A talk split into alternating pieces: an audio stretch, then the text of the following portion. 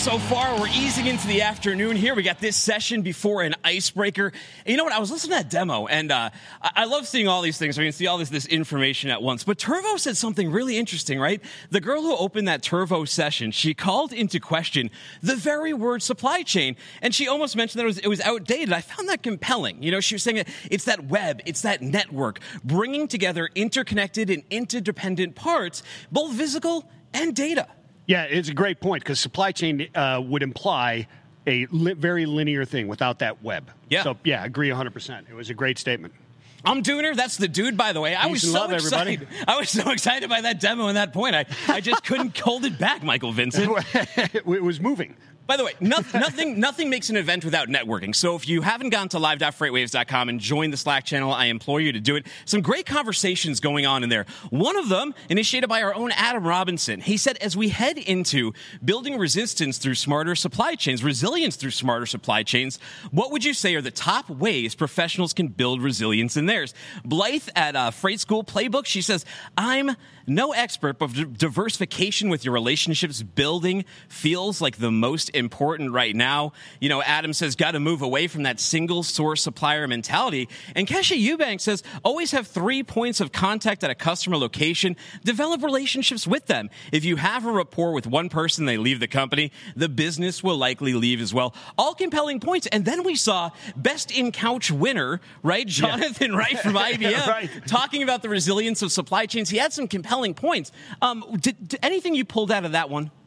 Uh, with with Jonathan, there was man, there was there was so much in, inside there. and It was great. I was trying to keep up with him. Obviously, a very brilliant person, but you know, he's looking about you know the old and now the new. The new norm is is is um, very volatile, right? So we're relatively just kind of stable pre previous this for, for many years, right? Very very stable type of stuff. So it was a shock to to our system. But he's you know he's talking about lack of real time information, lack of collaboration, uh, and you know maintain maintaining or managing off of historical records. We can't do that anymore. Yeah. He called it a, uh, a windscreen. You can tell his, his national origin by calling it a windscreen. Uh, but uh, not looking through the windshield forward, uh, we're looking in the rearview mirror all the time. We got to be looking forward. It takes collaboration. And to the points of the two people that answered Adam, that's you know more collaboration with your suppliers and, and with your with your customers and supply chain. Yeah, you know, there's even more great questions coming in. John at Cargo Labs, he says, I would like to ask, how large is the digital gap in South America?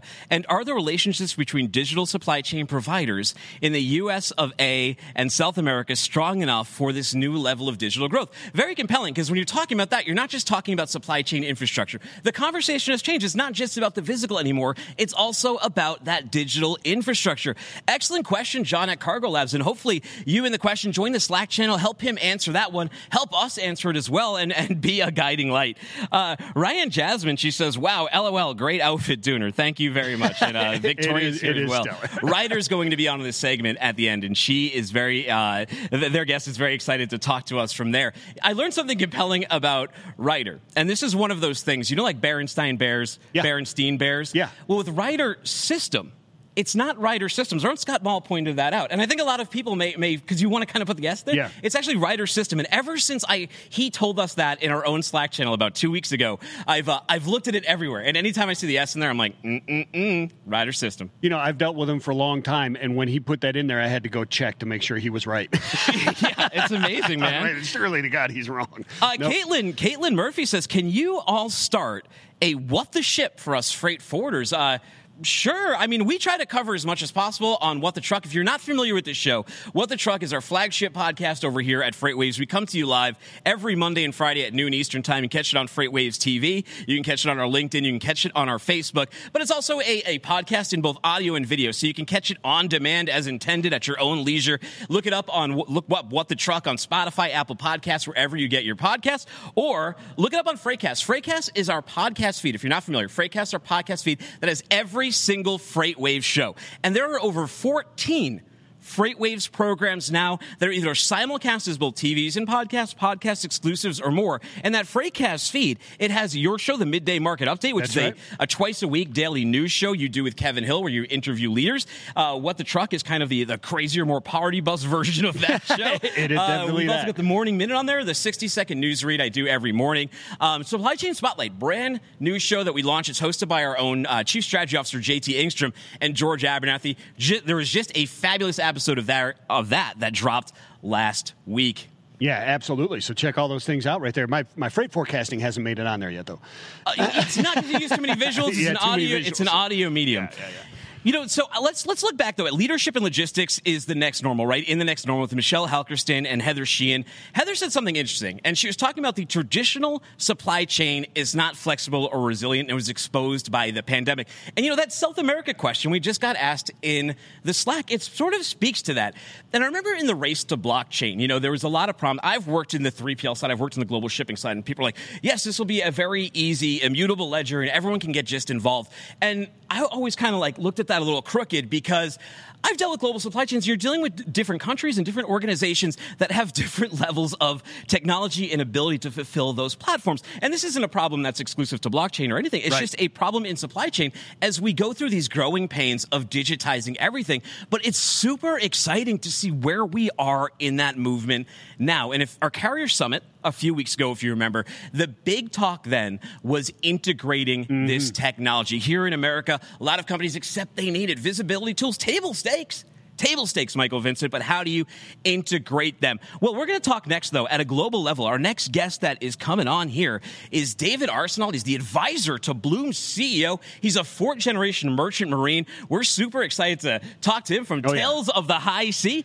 and Tales of Running Freight. He's got a, uh, a wonderful background. Got through his family in there. And you know what? He is licensed to, to captain a vessel anywhere, any, any size, anywhere in the world. Yeah. is what he told us. And uh, he's impressive. got a he, he knows how to read an old fashioned celestial navigator. Super exciting stuff. Like we said, go to live.freightwaves.com. This is what the truck set. We're going to have four guests for you in between each of these commercials when we throw to the feed over here. Caitlin Murphy, thanks again for your comments. Melissa Klum says, We're excited for the segment coming up featuring David Arsenault. So are we. It's going to be up here in just a minute. And in the general comments, Juan Baba says, Adam Robbins said, I would be surprised this trend gaining strength in these post COVID months, especially in emerging economies. Don't be surprised if you start seeing buy local or buy inter-country name become a thing as we prepare for the effects of the global trade equation. Wow. We'll dive deeper on all of this right after the break when we're here. Welcome back to What the Truck here at Global Trade Tech presented by American Shipper. I'm Dooner here with the dude, and we are super excited to bring on our first guest. It is David Arsenault. He's the advisor to Blume's CEO. He's that fourth generation merchant marine. He graduated from the U.S. Merchant Marine Academy located in Kings Point, New York. David, thank you so much for joining us on the air today. Thanks, guys. I'm happy to be here. Now, we got a little insight, and I'm, I'm, a Zoom watcher. I don't know about you guys when you watch conferences, but I'm always looking at all the knickknacks in people's rooms and the couches and everything. And I saw that wonderful, wonderful wheel behind you, right? Tell us a little bit about that and your merchant marine background, because I think, I think it's fascinating. Well, that uh, that ship wheel came came off of a, of a vessel actually that I, I did not own, unfortunately, uh, but I was able to pick that up. But maybe more importantly, the one that has more sentimental value to me is the Sextant over my other shoulder, which is used in celestial navigation. That was my grandfather's. As you mentioned, I'm a fourth generation mariner. So uh, he was a, a, captain in the U.S. Navy and the Merchant Marine. Um, that sextant has seen more action than most anyone on the planet, and I only wish it could talk right now because the sea stories it would have would be something. Now, what would a, a young person, just before we, we move into all what would a young person learn by going to the Merchant Marine Academy? You're a fourth generation, so you're sold on it. Well, you know, um, my degree and my background is in logistics and supply chain, so it's uh, certainly uh, an excellent avenue to go in that aspect. But certainly, uh, you come through with either a captain's license, or, or I should say, a, a deck officer license or an engineering license. Whether you're going to work up on on deck on the bridge navigating, or whether you'll be below deck making sure the engine is running uh, to keep the ship moving forward, but it's one of the five federal service academies in the uh, in the country right now. So you need a an appointment from a senator or a congressman, and and an acceptance of the academy. It's a full full scholarship at the uh, at the school. Yeah, you know, uh, David, in, in reviewing your your exact bio, obviously you have very impressive impressive bio, and uh, you know, including international supply chain background includes being CEO of a major shipping company, HMMA, CCO of a technology company, Globe Wireless, CSO of an uh, IEP DCLI, and president of your own consulting company. And uh, you know, aside from having a great football name, as we discussed before, my favorite soccer team. Who do you root for? I root for Arsenal. Yes, they're, they're, in the premier. They're in the Premier League. What, what, can you tell us about? Seriously though, what can you tell us about Blume Global and their digital solutions that makes Blume uh, unique? You know, when you if you think about Blume and the roots or the origins before it became Blume, you know, this is a company that has got a 26 year history, starting back as REZ1. Um, really on the domestic intermodal, where they really got their initial footprint established. And if you think about the domestic intermodal space itself, it's really the rail in lieu of truck. So, from a supply chain perspective, it comes down to hours. And what we really looked at uh, with is was building off of that initial foundation and 26 years of big data that was really supporting the domestic intermodal business in the U.S. and expanding that out to really an international multimodal TMS that we now have established through Blume today it's been a really exciting journey. And, and I joined the company about the same time that Pravinder did a couple of years ago.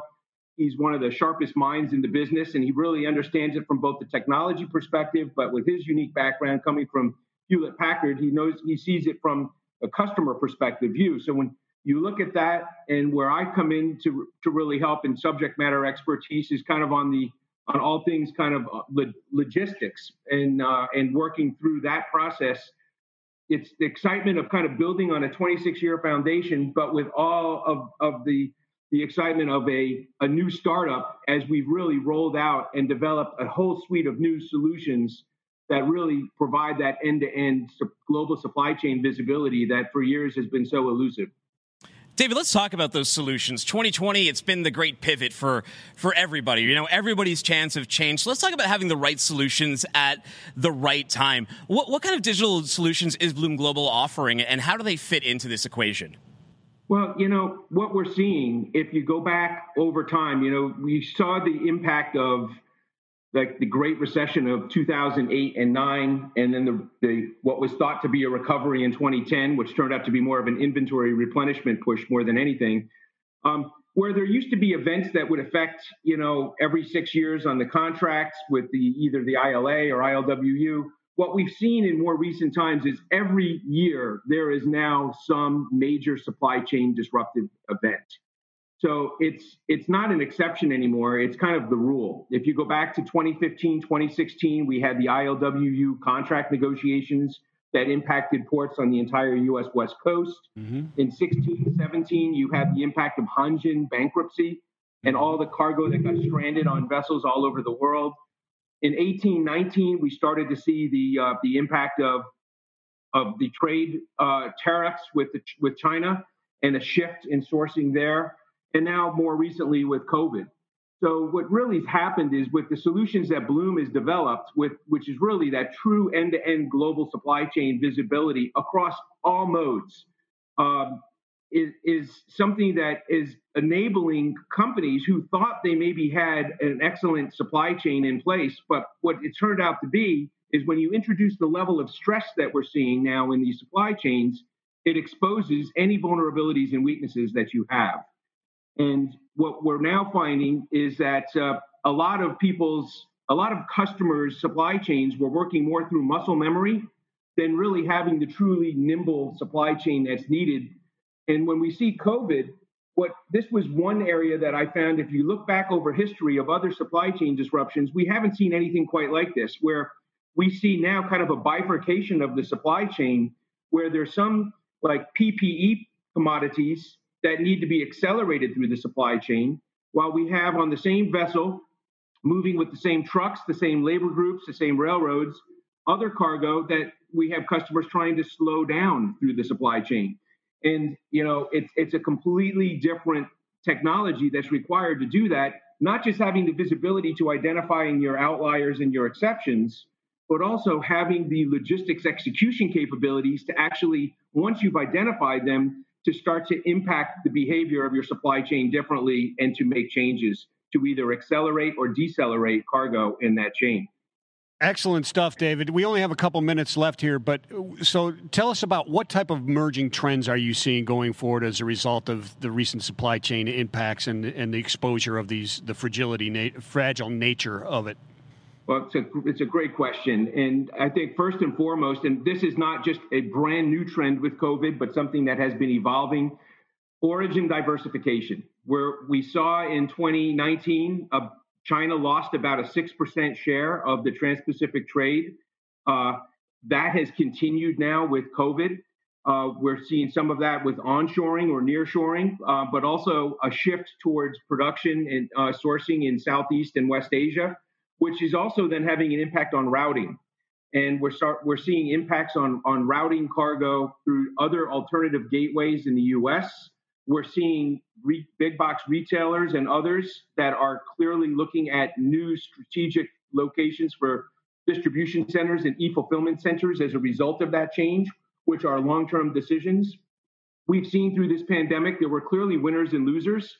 The uh, companies that were more tech savvy and, and tech enabled and, and, and had deeper roots into e-commerce have certainly been winners through this pandemic, while the others that are were more traditional and perhaps were not as forward leaning into technology uh, and more brick and mortar we're, we're, we're truly struggling now through this.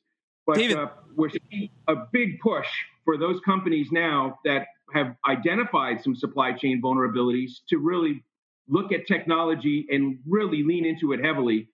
Thank you, Dave. You know, Th- David, thank you, thank you very much. You've been our celestial guide throughout this segment here, talking about Blume Solutions. People who want to learn more, where should they go? Uh, please come to blumeglobal.com. Uh, we'll have a whole team here that's ready, willing, and able to assist and support you through uh, any of the supply chain inquiries that you have and to get you set up. Thank you very much for your time today, Captain. he was a great guest. I, I, love the background. By the way, Samantha Foley at Turvo, she points something out. That girl from Turvo is Kendall Scott. You guys can chat with Kendall Scott in the demo.turvo Slack channel. So go do that. We're going to go into break right now. When we come back, we'll be talking to George Lorenze from Triumph Pay. Now we're excited to bring up George Lorenze. He's the right. VP of Business Development at Triumph Pay. But you know what? He's also a Drone Academy graduate. And uh, I think he might be an avid guitar player as well. We got a peek into his room, and he has a, a wonderful guitar sitting right next to him. it's a bad move letting us look in your room. that's, a, that's a very petrifying thought having Dooner and Mike in my room. Scary. I know. Usually, uh, it, you know, it takes a night, a midnight venture. Outside. Make, make sure you put some black tape over that camera on your laptop, George. we're done. Yeah. We love it. Actually, he said that he had graduated the drone academy, but Triumph yeah. is doing so well that he's been so busy he hasn't been able to fly the, the drone in a while. So, good news, bad news, right? Yeah, good news, bad news. well, George, we're going to learn some exciting stuff from you today on Triumph Pay. Now, Triumph Pay, uh, big friends of What the Truck, your team. We've had I think almost everyone in your company on the show by now. Always excited to talk to you guys. And, and today, uh, I don't know, what are we going to talk about? Some of the key drivers behind change in the carrier payments industry. What's going on there, especially on the, in this global trade tech context? Yeah, it's it's a very interesting time in the in the payment space, specifically with shippers. Um, shippers uh, are using new criteria, uh, decision criteria to make decisions around which uh, outsource provider they're going to work with or not work with. And uh, the, the, the big move behind that has been the bankruptcies and the frauds that have occurred in the carrier payment space over the last three, four, five years, where hundreds of millions of dollars in carrier payments have gone poof. They've disappeared. Uh, big shippers have had to repay those missing funds. And what all of those bankruptcies had in common was that they were non financial institutions. They were non banks that was moving that were moving money, huge sums of money on behalf of Fortune 500 shippers. So the big the big change in the industry that we see, the big trend is a uh, what I would call a flight to safety. From that, that now shippers are just saying, "Hey, we're only going to work with banks or financial institutions to move our 500 million dollars a year in transportation spend." So, so Georgia, is that is that what why it matters or why it is so important uh, for a bank uh, to be managing the carrier payments? So, um, I, I love having this discussion with a shipper because it has an effect on body language. You can see the person uh, on the other side of the table or the boardroom or the screen shift and squirm noticeably when they realize that they're on the wrong side of this issue. And yes, to your question, it matters that a bank is moving funds because banks and financial institutions are heavily regulated. They they face we face very very strict scrutiny and oversight from the Fed, from the SEC, from state banking regulators, from the FDIC. And what that does is is is provide shippers with a sense, uh, with not a sense, but with fiduciary responsibility that they have vetted potential risk, they have assessed potential risk, and they've mitigated any potential risk in a third party relationship that's as important as somebody moving their transportation money. So it's a Let's, very big deal. George, can we drill a little deeper on that before we move forward? What are the distinctions between financial versus non financial payment providers? So, you know, it's one of the big, um, it's not well understood that distinction between financial and non financial until recently.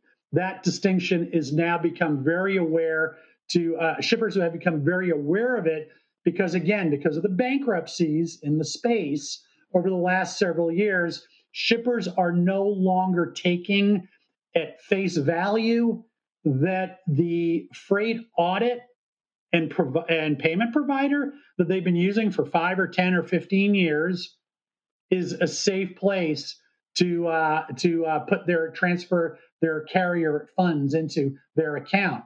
So the to your question, the non-financial guys do not face the scrutiny or the regulations from the Fed, SEC, FDIC, state banking regulators. regulators. We, Triumph, we're a publicly traded bank.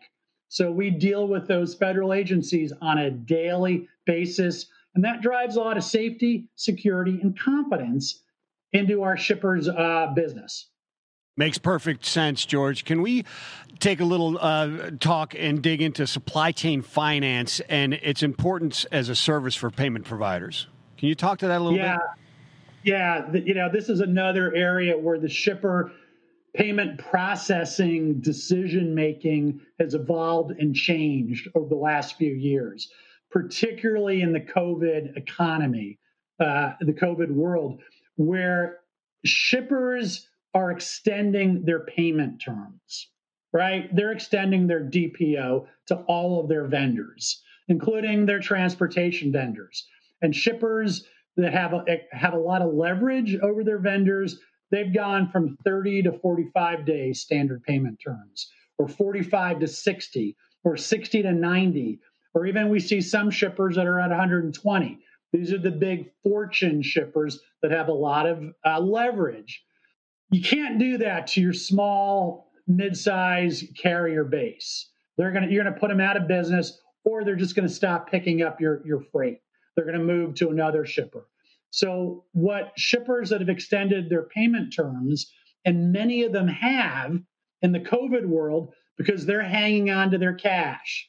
They've created a war chest of cash. They need to hang on to cash as long as possible. And that means deferring payments to uh, carriers. That's where Triumph Pay steps in. And we go out to the carriers and say, hey, listen, for you guys that need your cash sooner, our supply chain finance products, what we call quick pay, we're going to get you paid upon invoice approval. We'll get you paid today. And then the shipper pays us back at standard payment terms 30, 60, 90, 120. So it's a win win for both sides. That's why supply chain finance, the quick pay, the advanced payment option has become so important. George, out of curiosity, what are the costs to process carrier payments in house? so it's another uh, reason why shippers want to outsource their carrier payments. It's expensive. Um, we just collaborated with the uh, Journal of Commerce on a uh, freight payment study, and it's you're going to start if you're a fortune shipper. So, and you're even a, you have a streamlined, efficient operation. You're paying ten to eleven dollars per each invoice to process it in house. If you're a smaller shipper that's not as efficient, you don't have those systems and technology in place, you could be paying up to 35 to 45, 50 bucks an invoice. So the the operation costs to shippers are enormous for keeping that in-house and doing it in their accounts payable department. So in our model, those costs disappear. That labor's on us, the technology's on us, the processing, the, the expert processes that we have in place, it's all on us. So, you know, shippers take a lot of costs out of their back office by outsourcing. Sounds good. To, sounds good to me, George. How do people learn more? Where should they Where should they go after this if they want to know more about Triumph Pay and what you guys have to offer?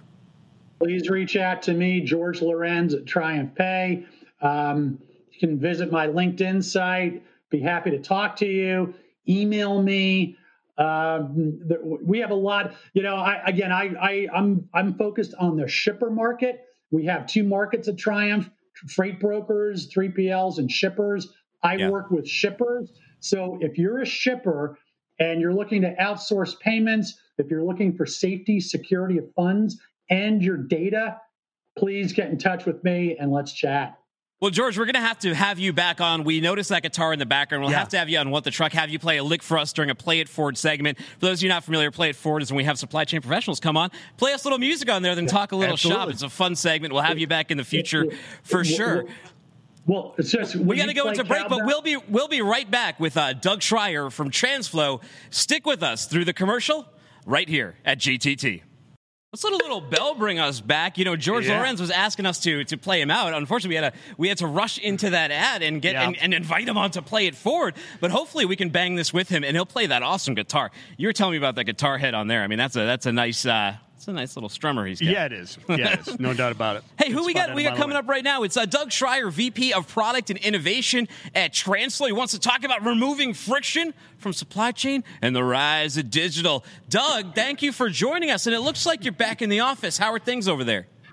You know, we're doing great. We're we're starting to get some more people back in the office, but uh, most people still at home, uh, fighting through this COVID thing. Yeah, how you been? How you been handling it, man? Let's let's learn about you personally for a second here. well, you know, you guys know I used to be in Chattanooga, so you guys have a special uh, place in my heart up there. But you know, down here in Tampa, you know, it's been uh, it's been fun. Little Elaine uh, with four kids at home is always fun when uh, trying to innovate for our customers. So. it, it's definitely a catalyst for change in many different ways, both from parenting and from business the struggle is real, Doug. I am. Uh, I I have a my own little kindergarten going on in my house right now. yeah, Often doing what the truck's right from there. um, what do we want to talk about here? The re- let's talk about some of the common issues with with friction. Right, this is something you're passionate about. You want to talk about removing friction from the supply chain, the rise of digital. So, what are yeah. some of those issues? You got to identify them before you destroy them. Yeah, you, you, absolutely do. And you know, last time I was on, you know, I was on uh, what the truck, and I did another session for FreightWaves we, we frequently talk about friction within the supply chain. Last time we talked about the brokerage side of it and the fact that you know there's a lot of friction between a carrier and their drivers and a broker and how we communicate, create freight visibility, create on-time payments like Triumph Pay, one of our great partners was just talking about. Um, you know, we're we're looking to solve that through a connected ecosystem. We have uh, one of the largest footprints in the the mobile uh, space, but since COVID, uh, we've really focused on uh, working with partners and driving towards the shippers. Uh, we, we think there's a big opportunity there. If you think about a driver approaching a yard for the first time, how do they get into the yard? How do we get the paperwork out of their hands and actually onto their phone or the devices? A lot of opportunity for us to move forward there. Excellent stuff. So you know, um, Doug, we've we've talked about the the current uh, situation that we have that we're in and the effects of COVID, et cetera, on the supply chain and how it it really exposed the fragile nature of it or the weak links in people's supply chain, et cetera. But it's also some done some other things. Can you talk a little bit about the current landscape and how it's been accelerating towards the shift uh, yeah. towards digitization? Yeah, besides us all spending uh, the entire day on Zoom meetings, uh, it's really helped us look at the supply chain as a whole, um, look at what's causing slowness within the process. Where before it might have been okay to have Sally as part of the manual process there. Now that Sally has to be at home, how do you digitize the work that she was doing? Uh, we've all talked about anybody within transportation says, why is there paperwork? Uh, within the supply chain? Does it really need to be the paperwork or whatnot? And uh, we believe that the kind of current landscape has uh, created this acceleration for change, uh, digitization, uh, acceptance of EBOLs, EPODs, um, and really kind of a driver facing um, workflow when they hit the yard. Um, you know, and that's really where we're focused on is helping our customers through this catalyst, helping them digitize their operations and, and uh, you know comply with social distancing. Even when we move out of the the COVID situation, where now it's going to be a new normal. Uh, for us, we're, we're, we're not going to go back to the way things were a year ago um, as quickly as we'd all like to do. Um, and still through that, we think we could digitize and, and keep people safe on the road. Doug, I think one of the challenges that freight marketers have is a lot of the messaging has become very homogenized, uh, connecting this, visibility, that, all of those kind of things. But without context, that doesn't really mean anything to a customer. So let's talk about let's talk about actionables, right? How do these tools increase that efficiency? How do they improve that cash flow? How do they reduce costs? Let's let's talk about that. Yeah, absolutely. So so first thing is you know, we, we have a, a mission here to provide a frictionless supply chain through a connected ecosystem people can trust. So we started in paperwork processing. We want to re-innovate ourselves and, and, and go towards away from paper and into true digital uh, footprint. The the major battleground that we see, uh, whether we talk about a you know a carrier or we talk about a broker or a shipper or somebody else within the supply chain, it's you know the footprint with uh, the driver. You have 100,000 plus carriers out there, 10,000 plus brokers of size out there, and countless shippers. Uh, it's a battle of the screen. And, and, we've all seen, you know, slow screen adoption. Um, but Transflo started this business uh, on the mobile front in 2011, and since has grown to a large footprint that can help wage that war and digitize the freight. You know, Doug, it might be obvious to some people about you know going paperless, et cetera, but can talk to more, give us a deeper understanding what those benefits are really with going going paperless for the visibility, communications between drivers, carriers, freight brokers, shippers, really throughout the entire supply chain. Yeah, you know, we, we talk whether we're with our partners Triumph or we're looking at how do we automate the back office. Um, you know, paperwork really is data when you look at it, right? And we all talk about how do we, you know, turn data into value within an organization. And, you know, the old way of doing paperwork is, you know, chipper had information within their system. They created a BOL and went to the driver. The driver will ultimately go into a truck stop or a drop box, send that information into Transflo.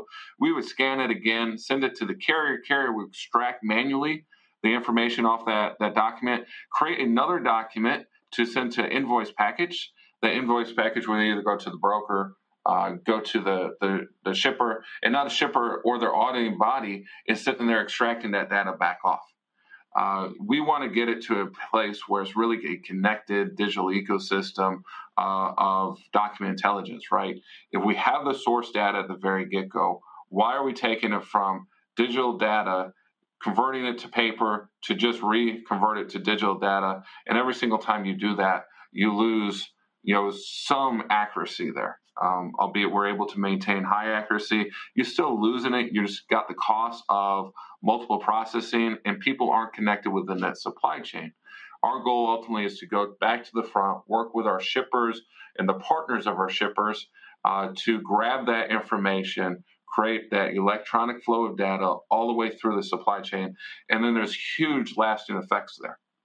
If an auditing body has a question in regards to if there was truly a lumper um, for this load or if there wasn't, they can easily come back into the data and document cloud and, and see the lumper receipt. If the, you know they have a detention issue when they have a specific detention flow for their sites, they could come in and see if the, the carrier was compliant and if so, easily pay them.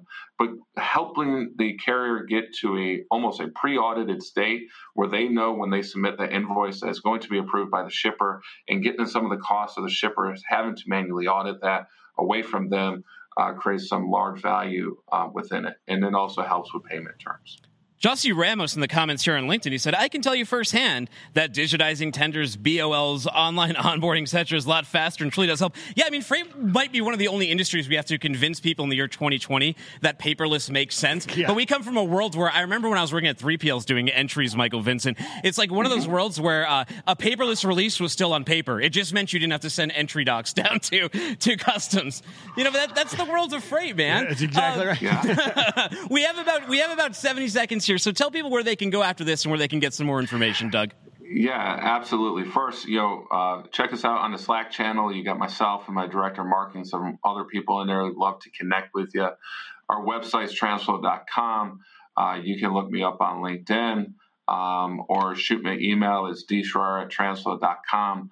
Uh, whether you're a partner, a shipper, a carrier, or somebody else within the you know supply chain, we want to work with you, solve your issues, and reduce the friction between members of the supply chain.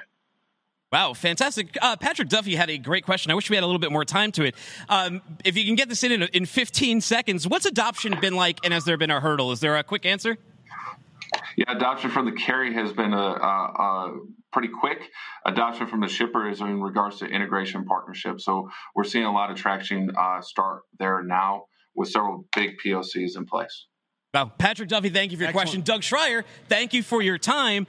By the way, uh, Haley Evans, she says, Hey there, if George doesn't bring it up, will you tell people to stop by our Zoom room if they have any additional questions? So check out TriumphPay's Zoom room. They were just on here. When we come back, we're going to talk to Kendra Phillips. Yeah. She's the CTO over at Ryder System. We'll bring her right up on the other side of this commercial. Uh, she's got a lot of fans here in the comments, too, so it should be exciting.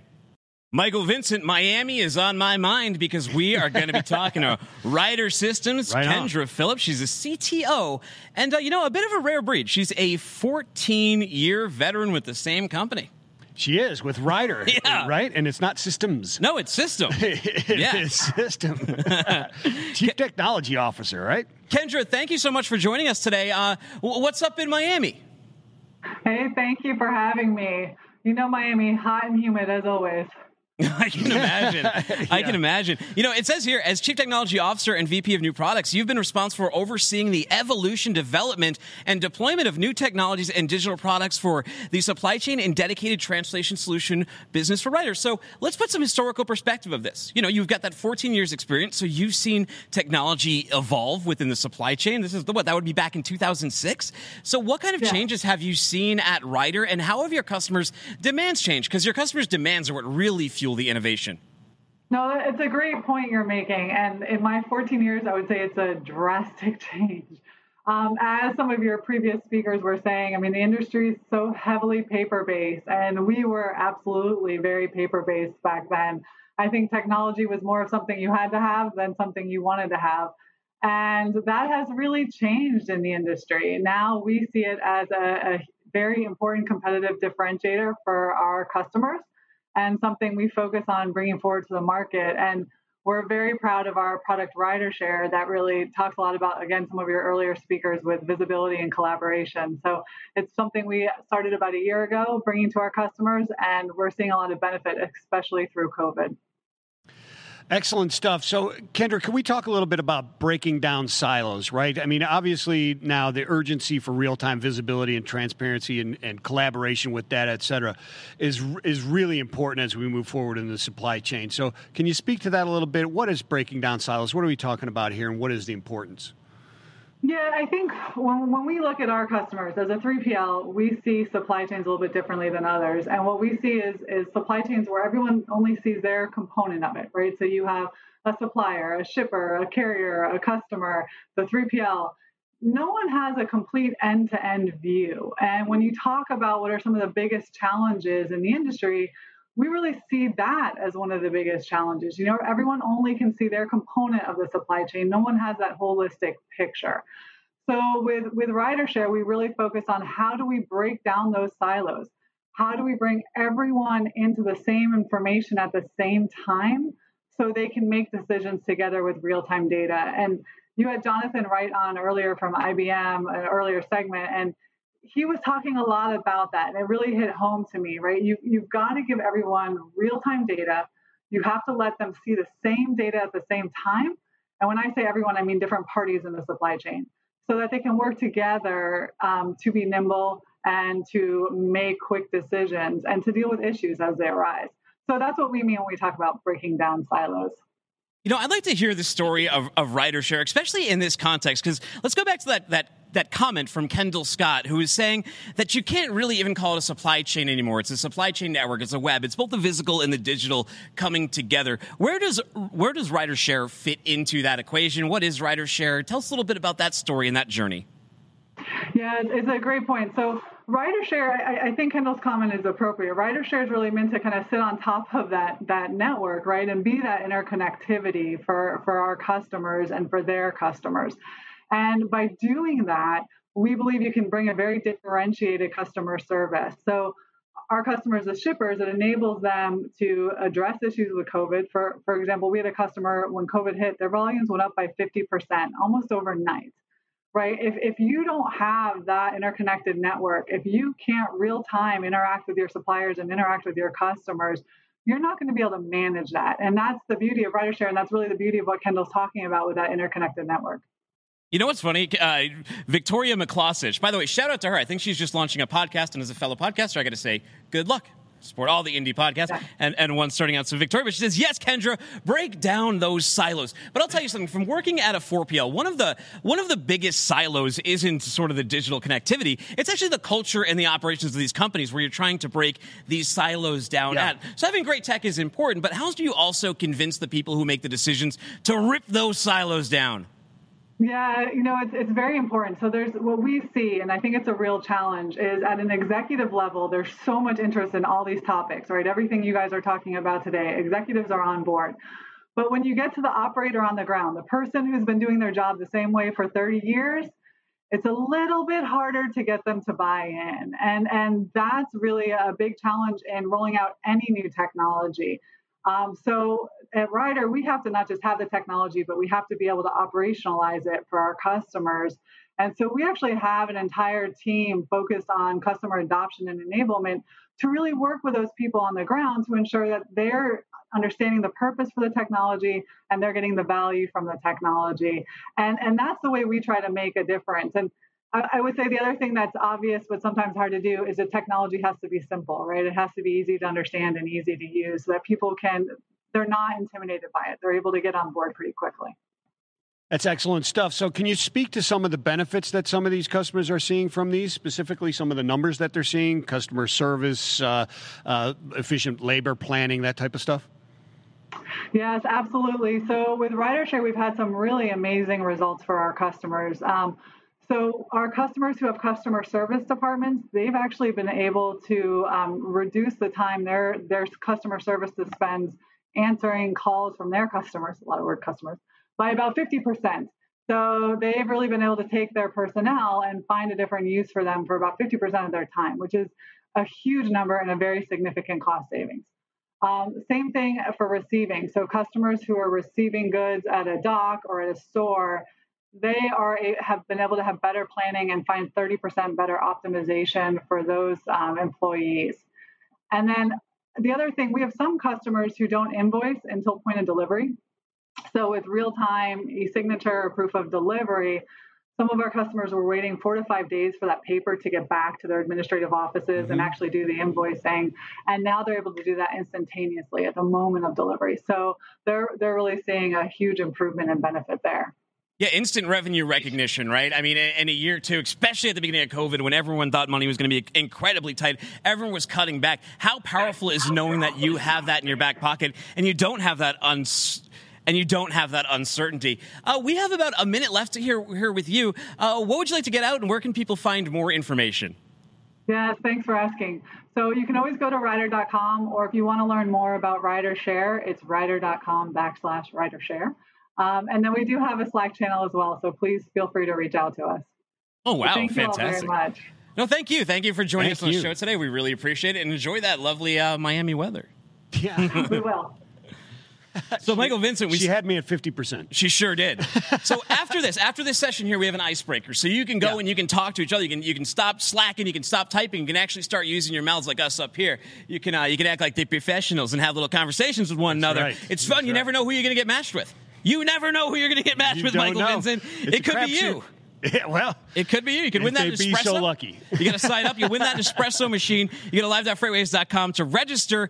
And we got a whole slate of events. I have a Put That Coffee Down coming up with uh, Kevin Hill. Oh, Another podcast. Hope you guys don't get sick of me. but we have a, another one. We're going to be talking about visibility with Robin Jacks. That's going to be super exciting from Ocean Insight. yeah, that's going to be awesome. I can't wait to see It is, that. and we're talking about selling visibility. And there's a lot Okay. of sales professionals here listening. Well, it's uh, relatively newer products, but how do you sell it? And we talked about that, that sort of marketing copy.